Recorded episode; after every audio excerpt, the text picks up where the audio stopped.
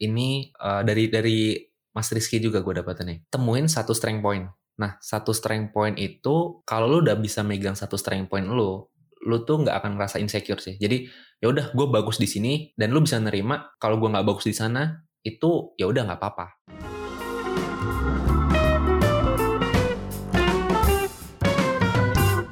Selamat datang di Ceritanya Developer, podcast yang menampilkan developer, programmer, atau engineer Indonesia inspiratif yang tersebar di seluruh dunia. Bersama saya Riza, kita akan menggali bagaimana mereka berjuang, suka duka dalam perjalanan karir, hingga kesalahan konyol saat ngoding. Nah, sekarang kita sudah bersama dengan uh, Rama, uh, salah satu teman juga dan punya podcast juga bersama tiga teman ngocol si Rama ini dan kita langsung sapa aja. Halo Rama, gimana kabarnya? Halo, halo. Wah ini tumben nih jadi narasumber di podcast lain nih.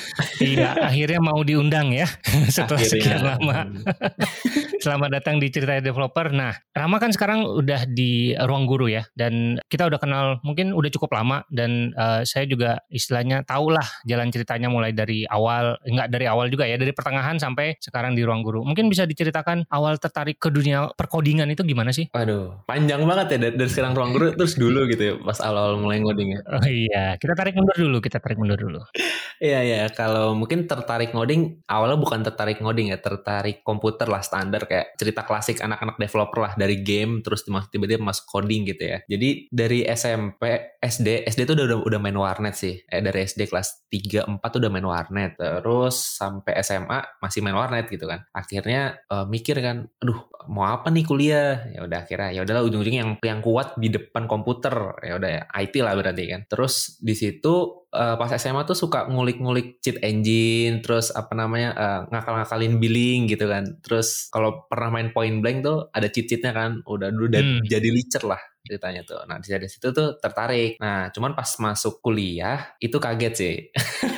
Karena sebenarnya nggak expect kan dulu nggak pernah tahu istilah ngoding sama sekali itu nggak pernah tahu. Jadi pas masuk kuliah itu kaget. Tiba-tiba ada orang kok ini ada Excel tapi Excelnya lewatnya buka lewat lewat website kan. Oh ini namanya Google Google Sheet gitu kan. Terus bisa ngisi form tiba-tiba formnya masuk ke Google Sheet. Wah itu langsung kayak kayak orang norak gitu loh. Anjir nih siapa yang bikin sih jago banget gitu kan. Oh ternyata gini ya kuliah kuliah di tempat IT. Itu awal-awal banget sih itu kayak gitu. Jadi memang awalnya dari ketertarikannya udah uh, dari SMP SMA, terus begitu ambil kuliah baru dapat aha momennya kali ya. Aha momen karena ngelihat, oh ternyata keren banget bisa bisa mensimplifikasi many things. Hmm. Tapi kaget nggak sih ketemu bahasa pemrograman pertama kali itu? uh, kaget mungkin enggak ya karena kan lu udah pernah main cheat engine juga jadi oh, ya kode-kode anehnya mungkin masih bisa kebaca gitu ya. Hmm. cuman kagetnya ternyata ini sih library-library itu banyak banget di mana-mana. Jadi dulu kan nggak pernah tahu tuh kayak gitu gitu. Jadi comot sana comot sini gitu. Itu yang kaget sih. Kagetnya justru lebih apa ya kayak overwhelm ya terlalu banyak hal-hal yang mau dieksplor kali ya. Ya ya ya betul betul. Comot sana comot sini refresh dari mana tuh. Seru sih tapi seru. Hmm, seru tapi ya. Uh, berarti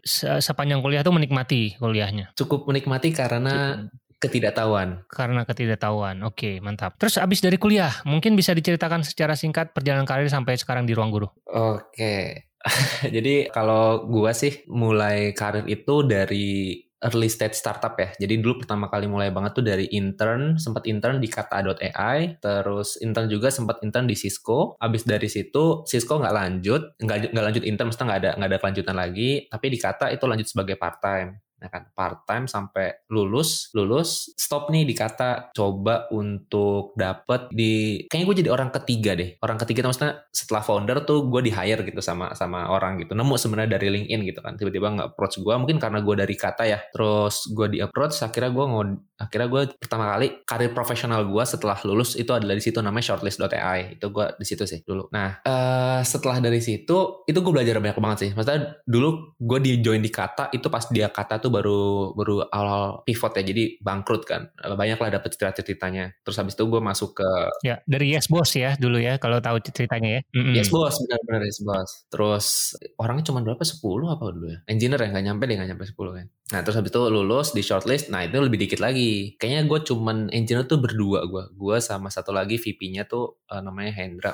Nah di situ gue belajar banyak banget sih. Karena kan bener-bener bikin something dari scratch kan. Dan gue di situ ngintilin orang gue ngintilin foundernya karena gue cukup deket sama foundernya. Gue tahu nih cara kerjanya company gimana oh dia raising fund ke mana terus dia pitching ke mana terus dia juga minta dikenalin ke mana gue tuh ngintilin dia aja gitu loh. Jadi selain ilmu engineering tuh gue dapet banget ilmu-ilmu yang oh gini loh cara mereka bikin company pusing-pusingnya dia nih. Kalau dia lagi stres-stres tuh gue gue nikmatin aja oh ini orang lagi stres gitu loh. Dan di luar technical skills gue mungkin di early stage startup tuh lebih dapet how things work-nya sih. Maksudnya company ya, how company works ketimbang engineering stuff. Nah, habis dari situ, gue ada satu isu lah di tempat itu, akhirnya gue cabut. Ya kan gue cabut, eh gue CLBK nih. CLBK sama uh, Kata, uh, salah satu foundernya Kata, yaitu uh, Mas Rizky kan.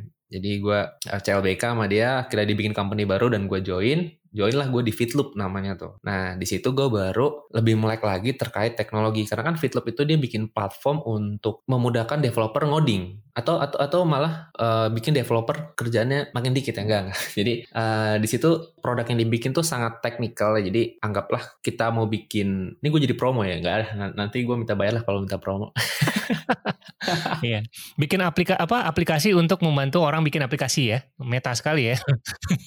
ya betul betul. Nah, di situ uh, kan banyak ya dipertimbangin kalau misalkan kita mau bikin aplikasi aja ternyata susah kalau trafficnya tinggi kan. Jadi nggak cuma mungkin ceracut-ceracut doang kan. Jadi uh, ada beberapa hal yang butuh dipertimbangin dan di situ kita bikin untuk membikin. Nah, jadi mikirnya tuh twice effortnya.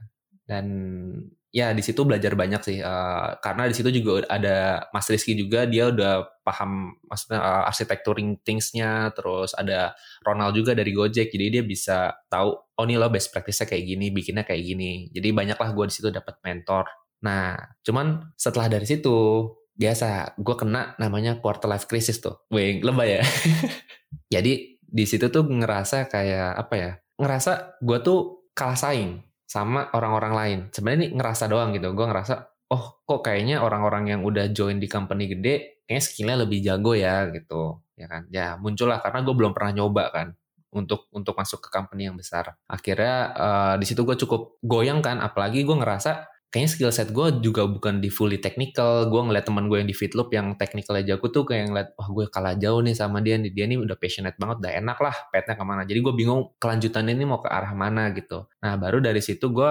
mempertimbangkan untuk cabut. Ya bukan mempertimbangkan sih, emang ujung-ujungnya cabut gitu. Jadi uh, akhirnya cabut dan gue tuh masuk ke ruang guru. Nah itu di, di ruang guru gue terakhir. Di ruang guru sekarang uh, sebagai apa dan Mungkin bisa diceritakan uh, apa project yang sedang dikerjakan? Oke, okay. nah jadi awal-awal masuk ruang guru sebenarnya goals gue cuma satu ya. Gue pengen tahu sebenarnya gue dibanding sama yang lain gue termasuk jago nggak sih gitu kan? Soalnya namanya juga apa ya? Mungkin ngomongnya kayak krisis identity gitu ya. Nge-compare kita sama orang lain terus ngelihat kurang-kurangnya kita apa itu impostor syndrome ya ya yeah, something like that deh. Nah di ruang guru, gue tuh sebagai uh, senior engineer sebenarnya di sana. Nah tapi yang cukup menarik, gue gue emang dari awal tuh ngomong bahwa gue punya strength itu di non technical skills juga.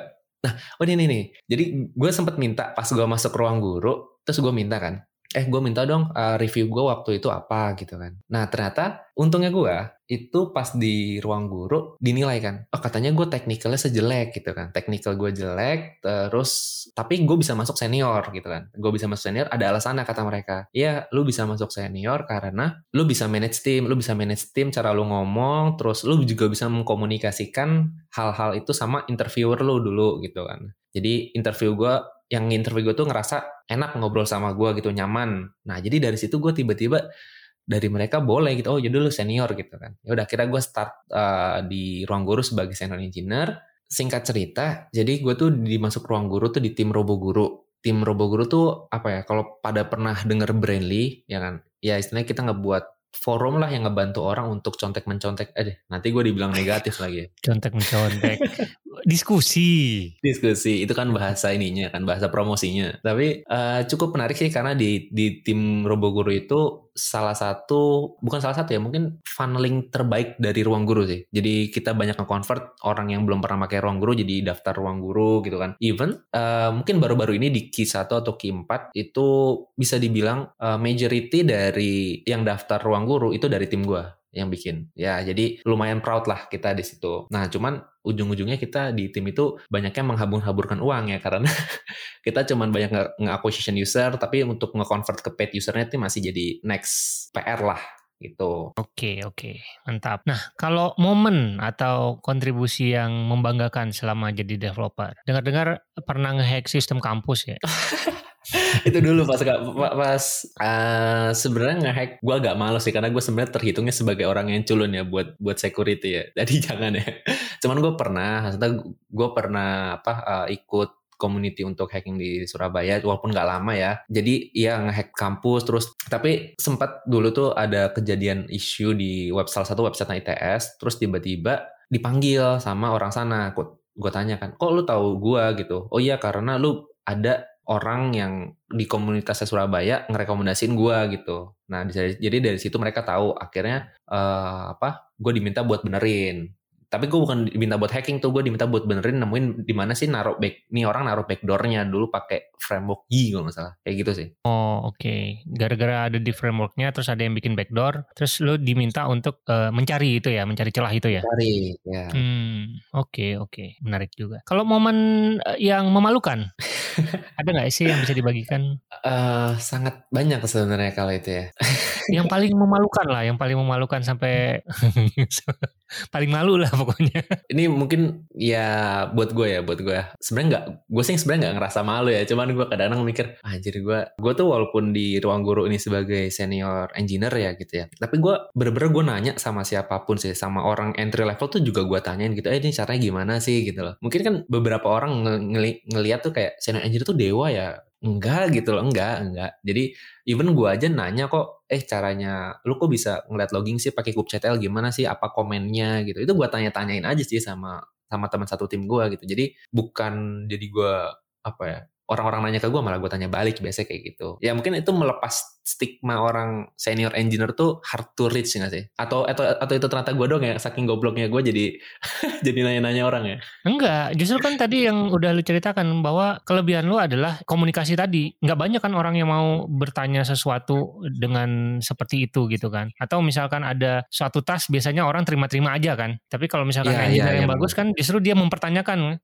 ini kenapa, ini gimana caranya, saya belum jelas gitu-gitu kan biasanya jarang kan ada engineer yang seperti itu kan, terutama di Indonesia. Bener gak sih? Itu bener sih, tapi gue banyak uh, karena itu biasanya gue gue pakai di pertanyaan interview kalau di ruang guru soalnya. Jadi uh, gue pernah ngasih ngasih ngasih, ngasih salah satu soal ya kan? Gue tanya nih, misalkan kita mau bikin sistem itu offline, eh sorry, kita misalkan mau bikin movie booking lah, movie booking yang bisa dibook secara offline dan juga secara online. Nah, pada suatu saat nih, ya kan, sistem offline itu mati lampu, gitu lah kan mati lampu. Jadi nggak bisa ngakses eh, bukan mati lampu lah uh, nggak bisa ngakses internet. Misalnya belum belum bayar pulsa internet misalnya gitu ya. Apa sih hal yang lu lakukan sebagai engineer yang lu rubah gitu kan? Wah mereka biasanya banyak tuh. Ada yang bikin oh ya kita pakai caching lokal dulu nih. Nanti kalau udah selesai baru kita nembak ke server gitu kan. Ataupun mereka ada yang bilang oh ya kita apa namanya uh, bikin dua server ntar ada dua nih. Ada yang di lokal ada yang di server. Wah udah ribet-ribet banget lah ya kan? Nah terus uh, gue sih ketawa-tawa aja ya. Tapi gue nggak pernah ngelihat orang yang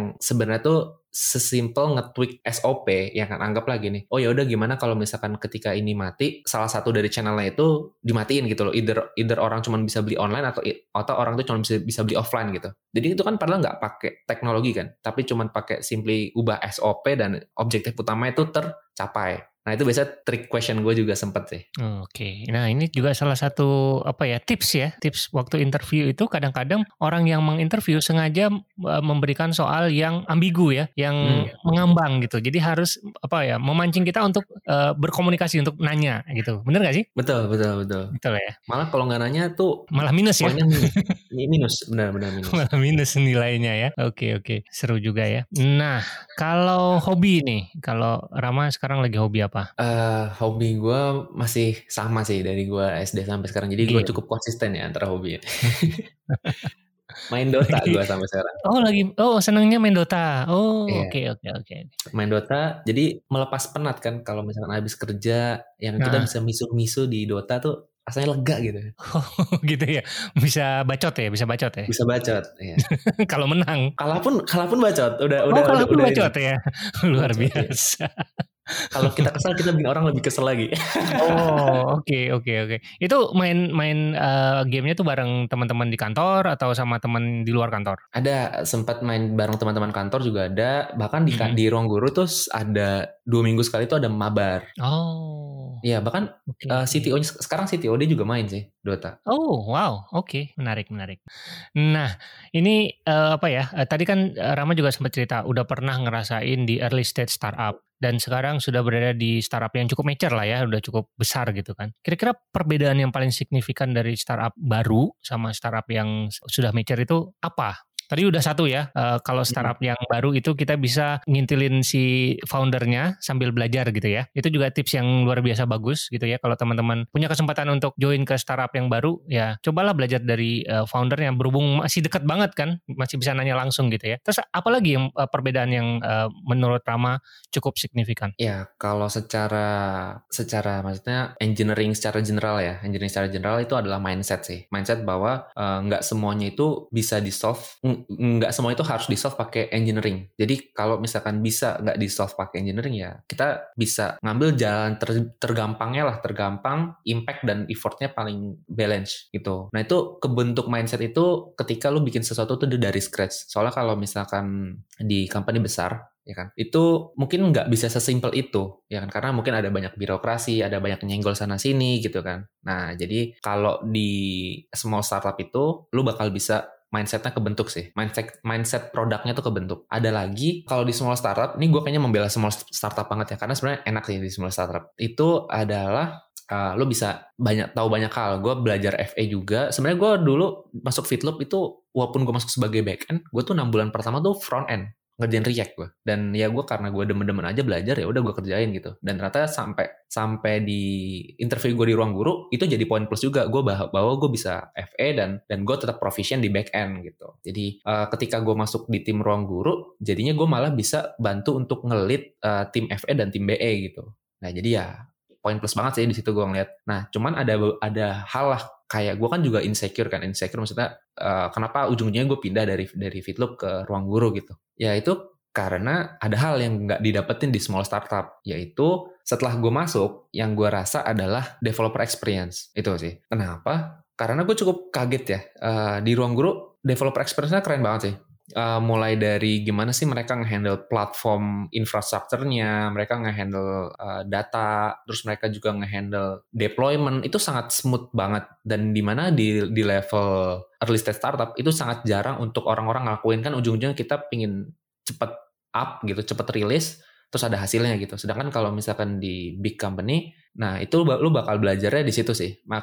Tapi balik lagi ini nggak semua nggak semua company besar menerapkan uh, developer experience itu ya.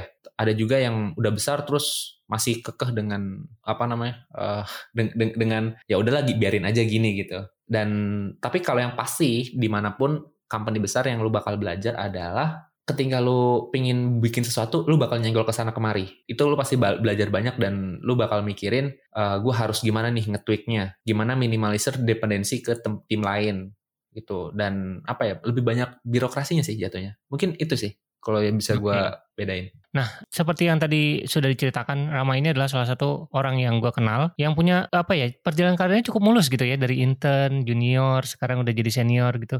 Dan mungkin tidak banyak orang-orang di luar sana developer di luar, di luar sana yang uh, bisa punya jalur yang semulus itu. Kadang-kadang ada yang mentok ya, mau hmm. dari junior tuh mau naik ke senior itu susah banget gitu. Mungkin uh, Rama punya tips nggak sih buat uh, teman-teman di sana yang kira-kira apa yang harus disiapkan, apa yang harus dipelajari gitu? Uh, ini boleh share nggak dulu di salah satu di tim gue itu ada dia dua tahun tuh stuck uh, karirnya. Jadi awal-awal dia tuh punya potensi bagus banget ya dia punya potensi bagus. Jadi bahkan pertama kali dia join ruang guru dari dari fresh graduate ya dia itu langsung mid level itu kan wow banget ya keren kan? Dan tapi setelah satu satu tahun lebih satu satu tahun koma-komaan lah itu hmm, dirasa performanya kurang ya kan? Nah kira orang ini sering gue jadiin bahan ajar sih.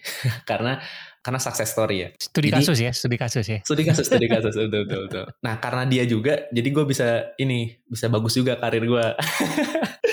jadi uh, eh, gue juga akhirnya kata pertama yang gue tak gue bilang sama dia adalah jadi dia sebenarnya orangnya pinter banget orang dia orangnya pinter cuman setiap orang punya kelebihan dan kekurangan lah nah di situ gue bilang sama dia lu boleh lu ngapain aja ya kan terserah lu mau mau inovasi apa pun jadi anaknya tuh ngulik banget gue akan selalu backup lo apa pun yang lo bikin. Dan dia dan, dan itu emang emang yang gue lakuin. Jadi ketika dia bilang gue pingin improve ini dulu nih di sini improvement ini ya udah uh, task lainnya yang ini bakal gue kerjain gitu. Dan turns out dari dia dinilai kalau di promotion level kan dia ada yang ada yang ini ya, ada yang apa, kurang ya, baik cukup kurang gitu. Dan dia dan dia masuk kurang dan sempat kena ini sih. Mungkin bacanya SP ya, mungkin semacam itu. SP ya. Uh, dan sampai terakhir ini kemarin tuh di di promote ya. Oh, nice. Ya, jadi uh, satu hal yang gue bilang sama kalian uh, kalau misalkan mau naik level itu cari mentor sih pertama ya. Karena gue juga gitu sih. Hal alasan gue bisa ngomong kayak gini, gue bisa tahu apa namanya engineering staffnya kayak gimana. Karena gue tuh dari dulu emang selalu cari mentor. Dan mentor pertama gue adalah uh, Mas Rizky dari yang kata AI tuh. Jadi sampai sekarang gue juga masih sering kontak sama dia dan gue belajar sih banyak hal. Dan apa ya? Ya mungkin kita nggak akan langsung relate dengan apa yang mentor itu omongin. Cuman seiring dengan berjalannya waktu, oh iya oh iya gitu biasanya. Mentor sih kalau Mentor yang paling yang paling penting ya. Mentor. Hmm. Hmm. Dan pada saat ketemu Rizky itu kan di satu kantor kan kebetulan kan? Satu kantor. Ha. Di kata ya waktu itu ya. Iya. Hmm. Apa yang paling membekas di lu uh, nasihat-nasihat dari mentor lu, terutama Rizky, uh, yang masih keinget sampai sekarang? Kalau dari Rizky, gue banyak belajar tentang arsitektur ya. Kalau dari dia. Jadi gimana oh, caranya? Technical ya. Technical ya, sebenarnya hmm. technical pada dia. Oke. Okay. Uh, gimana caranya kita bikin sesuatu itu yang modular. Jadi ketika ada engineer baru pingin masuk, ya kan? Ketika ada engineer baru pingin masuk ataupun orang pingin nambahin fitur, itu mereka nggak perlu ngubuk-ngubuk dalam-dalam gitu. Tinggal manfaatin aja things yang udah kita arsitek, yang udah modular. Modular itu istilahnya apa ya? Kita udah nyediain pipa, yang pipanya tuh udah bolong-bolong. Nah bolong-bolongnya udah tinggal diisi-isi aja terserah kita mau diisi apa gitu. Itu sih yang gue pegang sampai sekarang dan uh, actually di ketika gue masuk ruang guru itu kan ada legasi sistem ya, ada legasi sistem dan gue coba untuk ngerefaktor hal itu dan gue bikin itu jadi modular dan alhamdulillahnya engineering di tim gue juga lumayan lah, lumayan senang gitu kan dengan gue bikin modular itu karena membuat mereka jadi lebih gampang ngodingnya. Itu sih. Oke, jadi sebenarnya intinya adalah ini ya, uh, gimana kita bukan hanya ngoding aja menyelesaikan sebuah task, tapi gimana caranya kita mikirin kalau nanti seandainya ada orang yang mau improve atau ada orang yang mau handover uh, apa pekerjaan kita selanjutnya itu jauh lebih mudah gitu ya. Betul, betul. Intinya hmm gimana kita memudahkan kalau gue sih nilai yang gue pegang nilai yang gue pegang adalah gimana bisa memudahkan teman satu tim. Either itu atau atau bikin mereka growth ya. Either itu dengan teknologi yang gue bikin untuk mereka ataupun dengan gue jadi teman pair mereka. Jadi hmm. bisa dua itu. Oke. Okay. Cara lu belajar gimana sih? Apakah dari buku? Uh, misalkan ada teknologi baru nih atau ada framework baru nih. Lu pengen belajar? Gimana cara belajar? Aduh. cara gue belajar sangat hard, hard the hard way banget sih. Mungkin bagi beberapa orang mungkin anggap gue ngeselin ya karena gue selalu nanya-nanya sih. Nanya ya, banyak bertanya ya. Banyak nanya. Hmm. Even Oh iya, ini, ini, ini mungkin agak-agak balik lagi ya. Gue pernah, salah satu hal yang memalukan adalah ketika gue pernah bikin satu software, ya kan, satu fitur. Itu gue sampai 4 atau lima kali demo ke PM-nya. Dan PM itu lama-lama ngebacotin gue. Ini lo bikin salah mulu gitu. sampai lima kali gue demo depan dia. Dan, dan itu kelimanya baru berhasil dari situ oh. gue bener-bener belajar sih nanya belajar kenapa sih gue tuh salah gitu kan. Jadi gue juga look back juga uh, apa sih yang udah gue lakuin what works and what doesn't works. Itu gue juga itu gue juga ngelakuin apa tuh namanya itu retro ya? Iya retro nah retrospektif tuh. Jadi gue bisa tahu mana yang benar mana yang salah. Terus buku juga alhamdulillahnya gue itu mm, nggak mm, suka baca buku. Tapi memaksakan baca buku. Itu. Dan ya uh, sampai sekarang gue belum dapat fully apa ya nilainya maksudnya benefitnya gue baca buku. Tapi gue udah dapet dikit-dikit lah ada beberapa hal yang setelah gue baca satu satu dua poin. Sebenarnya dari 100 lembar buku itu 100 lembar buku itu ketika lu baca semua itu kayak yang lu inget di otak lu tuh cuma dua atau tiga paragraf doang sih. Tapi kalau lu bisa inget itu berarti itu membekas. Dan okay. buku itu pentingnya di situ kalau gue bilang. Buku terakhir yang lu baca apa? Buku terakhir tuh apa ya? Baru gue tamatin uh, tentang ongoing tuh gue ada radical candor. Radical candor. Uh, itu bagaimana cara men memberi dan menerima uh, masukan ya, feedback ya? Iya, iya, be a radical hmm. boss kalau di situ ya. Oke, okay, oke. Okay. Ya sesuai lah ya sama kepribadian lu yang sering nanya ya. eh tapi ya. jangan salah lu. Apa bertanya dengan apa pertanyaan yang tepat itu juga itu adalah sebuah skill yang susah di di oh, iya. apa ya, diasah gitu. Kadang-kadang kan kita mau nanya nanya apa ya? Bingung nih saya nggak tahu mau nanya apa, tapi saya bingung gitu kadang-kadang gitu kan. Kita bertanya oh. hal yang tepat itu juga itu adalah yang challenge ya, tantangan tersendiri gitu ya. Bener-bener ngeluarin apa yang di otak tuh ini ya, nah, itu juga skill ya. Iya betul sekali. Nah kalau sekarang kan lo udah uh, apa lagi jadi host juga kan di salah satu podcastnya Deep Tech kan OKR obrol obrolan kalah rehat bareng Betul. tiga teman lo. Kenapa akhirnya memutuskan untuk apa bikin podcast lah sama mereka? Ya gue pingin menyalurkan bakat bacot gue aja sih. jadi uh, ya sebenarnya tuh salah satunya salah duanya adalah gue emang suka buat hal selain di luar kerja emang gue tuh aktif di di di project-project lain ataupun komunitas lain ataupun aktivitas lain.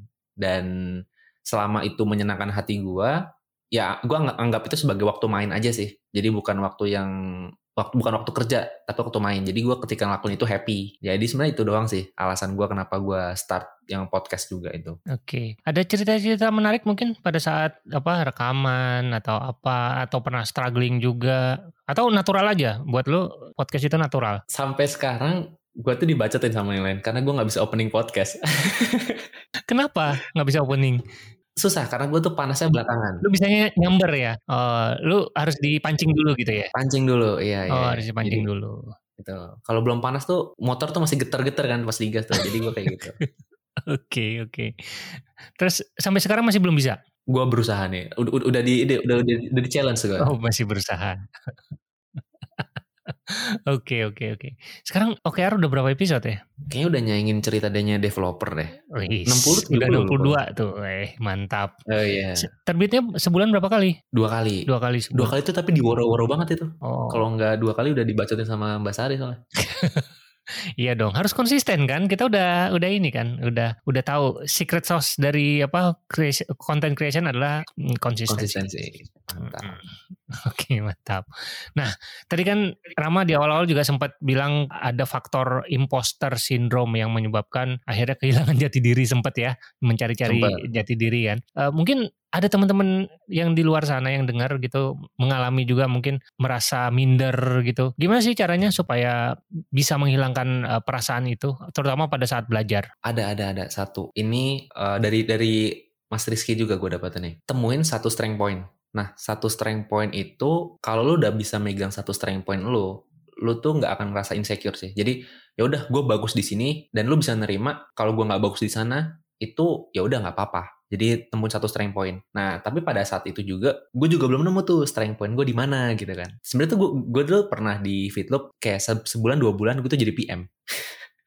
Dan karena gue saking galau nya kan, gue gue sebenarnya uh, talent gue tuh di mana XYZ XYZ. Nah, turns out kalau misalkan kita itu belum nemuin strength kita itu ada di mana kan maksudnya ada orang yang memang dari awal tuh udah sangat spesifik dan dia bisa tahu oh gue jagonya di sini gue bisa di sini. Tapi nggak semua orang itu bisa ada di situ bisa punya itu di awal-awal. Nah biasanya tuh kalau misalkan kita belum punya itu ada hal yang sebenarnya tuh dari kita tuh nahan kalau gue bilang uh, gimana ngomongnya? Kayak misalnya gini gue tuh tahu gue orangnya sangat malas untuk nulis. Nah tapi jadi untuk untuk bikin dokumentasi tuh gue malas banget. Nah ya udah akhirnya gue tuh sempat untuk bukan sempat sih emang dari dulu gue bikin dokumentasi malas gitu kan. Nah barulah di di ruang guru gue tuh bener-bener mau nyoba buat gue nggak mau ada batasan-batasan diri sendiri. Ya udah akhirnya gue tuh ya udah gue tulis deh. Gue suka nggak suka gue tulis gue bikin dokumentasi gue bikin sesuatu yang bikin biar orang tuh lebih mengerti and turns out itu uh, banyak orang di tim gue suka dengan yang gue bikin gitu. Oh, gue jadi bisa paham nih Ram gini gini gini gini gini. Nah, di, itu jadi motivasi gue buat oh gue berarti punya strength salah satu strength gue adalah gue bisa nge-influence people, gue bisa bikin orang itu kerjanya bisa lebih bagus gitu dengan dokumentasi gue.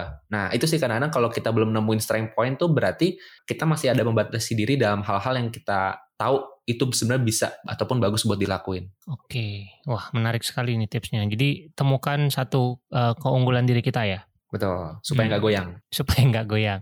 Dan fokus ke ke strength kita itu ya, jangan lihat ke kelemahan kita gitu ya. Iya, iya, betul, betul. Ya, imposter syndrome itu uh, yang kita lihat adalah sebenarnya kita membandingkan kelebihan orang dengan kekurangan kita, benar gak sih? Ah, itu, benar, benar, benar. itu nggak fair banget ya. Jadi uh, fokus ke diri kita, fokus ke apa kelebihan yang kita punya dan kita asah terus sampai uh, benar-benar menjadi keunggulan yang luar biasa yang tidak bisa ditandingi orang lain gitu ya. Iya. Oh, gue ada juga tuh bukunya tuh. Hmm. Itu kayaknya buku cuma 100 halaman deh. Bukunya uh, bentar ya, gue ngecek dulu apa ya. Oh, ini. Jadi bukunya tuh namanya The Deep. Ini cuma 100 halaman sih. Bukunya yang ngarang tuh Seth Godin, namanya The Deep. Oh, oke. Okay. Ini cuma ngomong, lu jangan pernah mulai kalau lu nggak mau jadi the best Hmm. gitu. Mending kalau misalkan lu punya pikiran eh nggak apa-apa gue jadi yang kedua jadi ketiga ya. Jadi jadi mediocre gitu jangan ya gitu ya. Jangan jangan. Jangan. Nah okay. maksud gue itu juga lu pakai untuk dapetin strength point. Gue mau bagus di sini. Ya udah lu bener-bener cobain sampai itu lu udah ngerasa the best dan kalau emang ternyata lu nggak bakat di situ ya lu lu udah tahu oh gue emang nggak bakat di sini. Tapi jangan sampai lu puas dengan mediocre sih. Oh, itu buat temen strength okay. point juga gue liat. Gue liat. The deep DIP ya benar. DIP. Oke, set Godin, mantap. Oke, kalau gitu uh, terima kasih banyak buat Rama atas ceritanya. Uh, kalau ada teman-teman pendengar yang mau kontak langsung uh, via sosial media, mendingan lewat mana? Yang paling aktif di mana? Twitter aja deh gue. Gue mencoba Twitter, ya? aktif ya? di Twitter soalnya. Twitter lo apa? Di at Rama Rama Ramahanda atau Rama Ramandan ya? Bentar ya gue ngecek dulu. Gue juga lupa Twitter. Dia lupa. oh iya iya iya.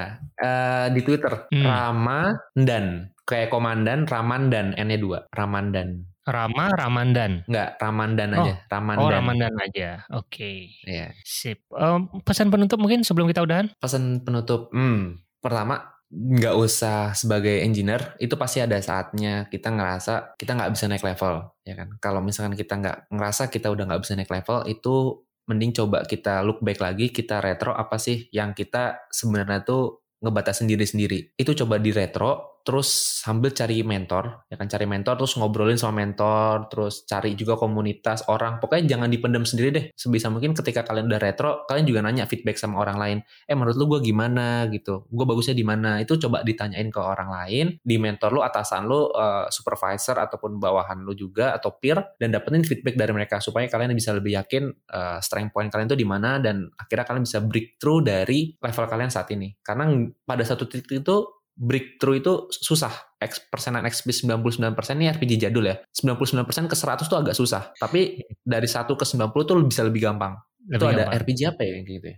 Apa yuk? Ada ada pokoknya ada deh, ada yang gitu. Jadi 99 ke 100 okay. buat naik level tuh susah, tapi sebelumnya hmm. gampang. Oke, okay. mungkin dari dari mulai fresh graduate sampai naik ke junior tuh kayaknya lancar gitu ya. Begitu yeah. mau naik ke senior atau dari senior mau ke uh, CTO, VP engineering atau uh, engineering manager gitu, itu kayaknya berat banget gitu ya. Itu berat banget ya. ya hmm, Oke. Okay. Dan kalau nggak salah di OKR juga sempat dibahas tentang gimana cara cari mentor, benar nggak sih? Betul, ada juga. Silakan ada ya? hubungi di podcast OKR. Kalau ya, kalau misalkan mau tahu lebih lanjut gimana cara approach mentor, gimana cara cari mentor, mentor bisa di mana aja sih sebenarnya, nggak hanya di kantor atau di komunitas kan. Nah, gimana cara approachnya? Mungkin teman-teman bisa dengerin uh, episode keberapa dari OKR. Silakan dicari aja yang berhubungan dengan mentor. Oke, okay, kalau gitu uh, terima kasih banyak uh, Rama atas cerita dan ya ceritanya menarik, uh, tips dan triknya juga banyak sekali yang bisa dibagikan buat teman-teman pendengar. Uh, sukses terus untuk karir dan kehidupan depannya. Ya, thank you semua. Udah kayak dia meeting aja, thank you semua. Ya, ya halo. Terima kasih buat narasumber yang sudah menyempatkan waktunya untuk hadir dan berbagi cerita di ceritanya developer.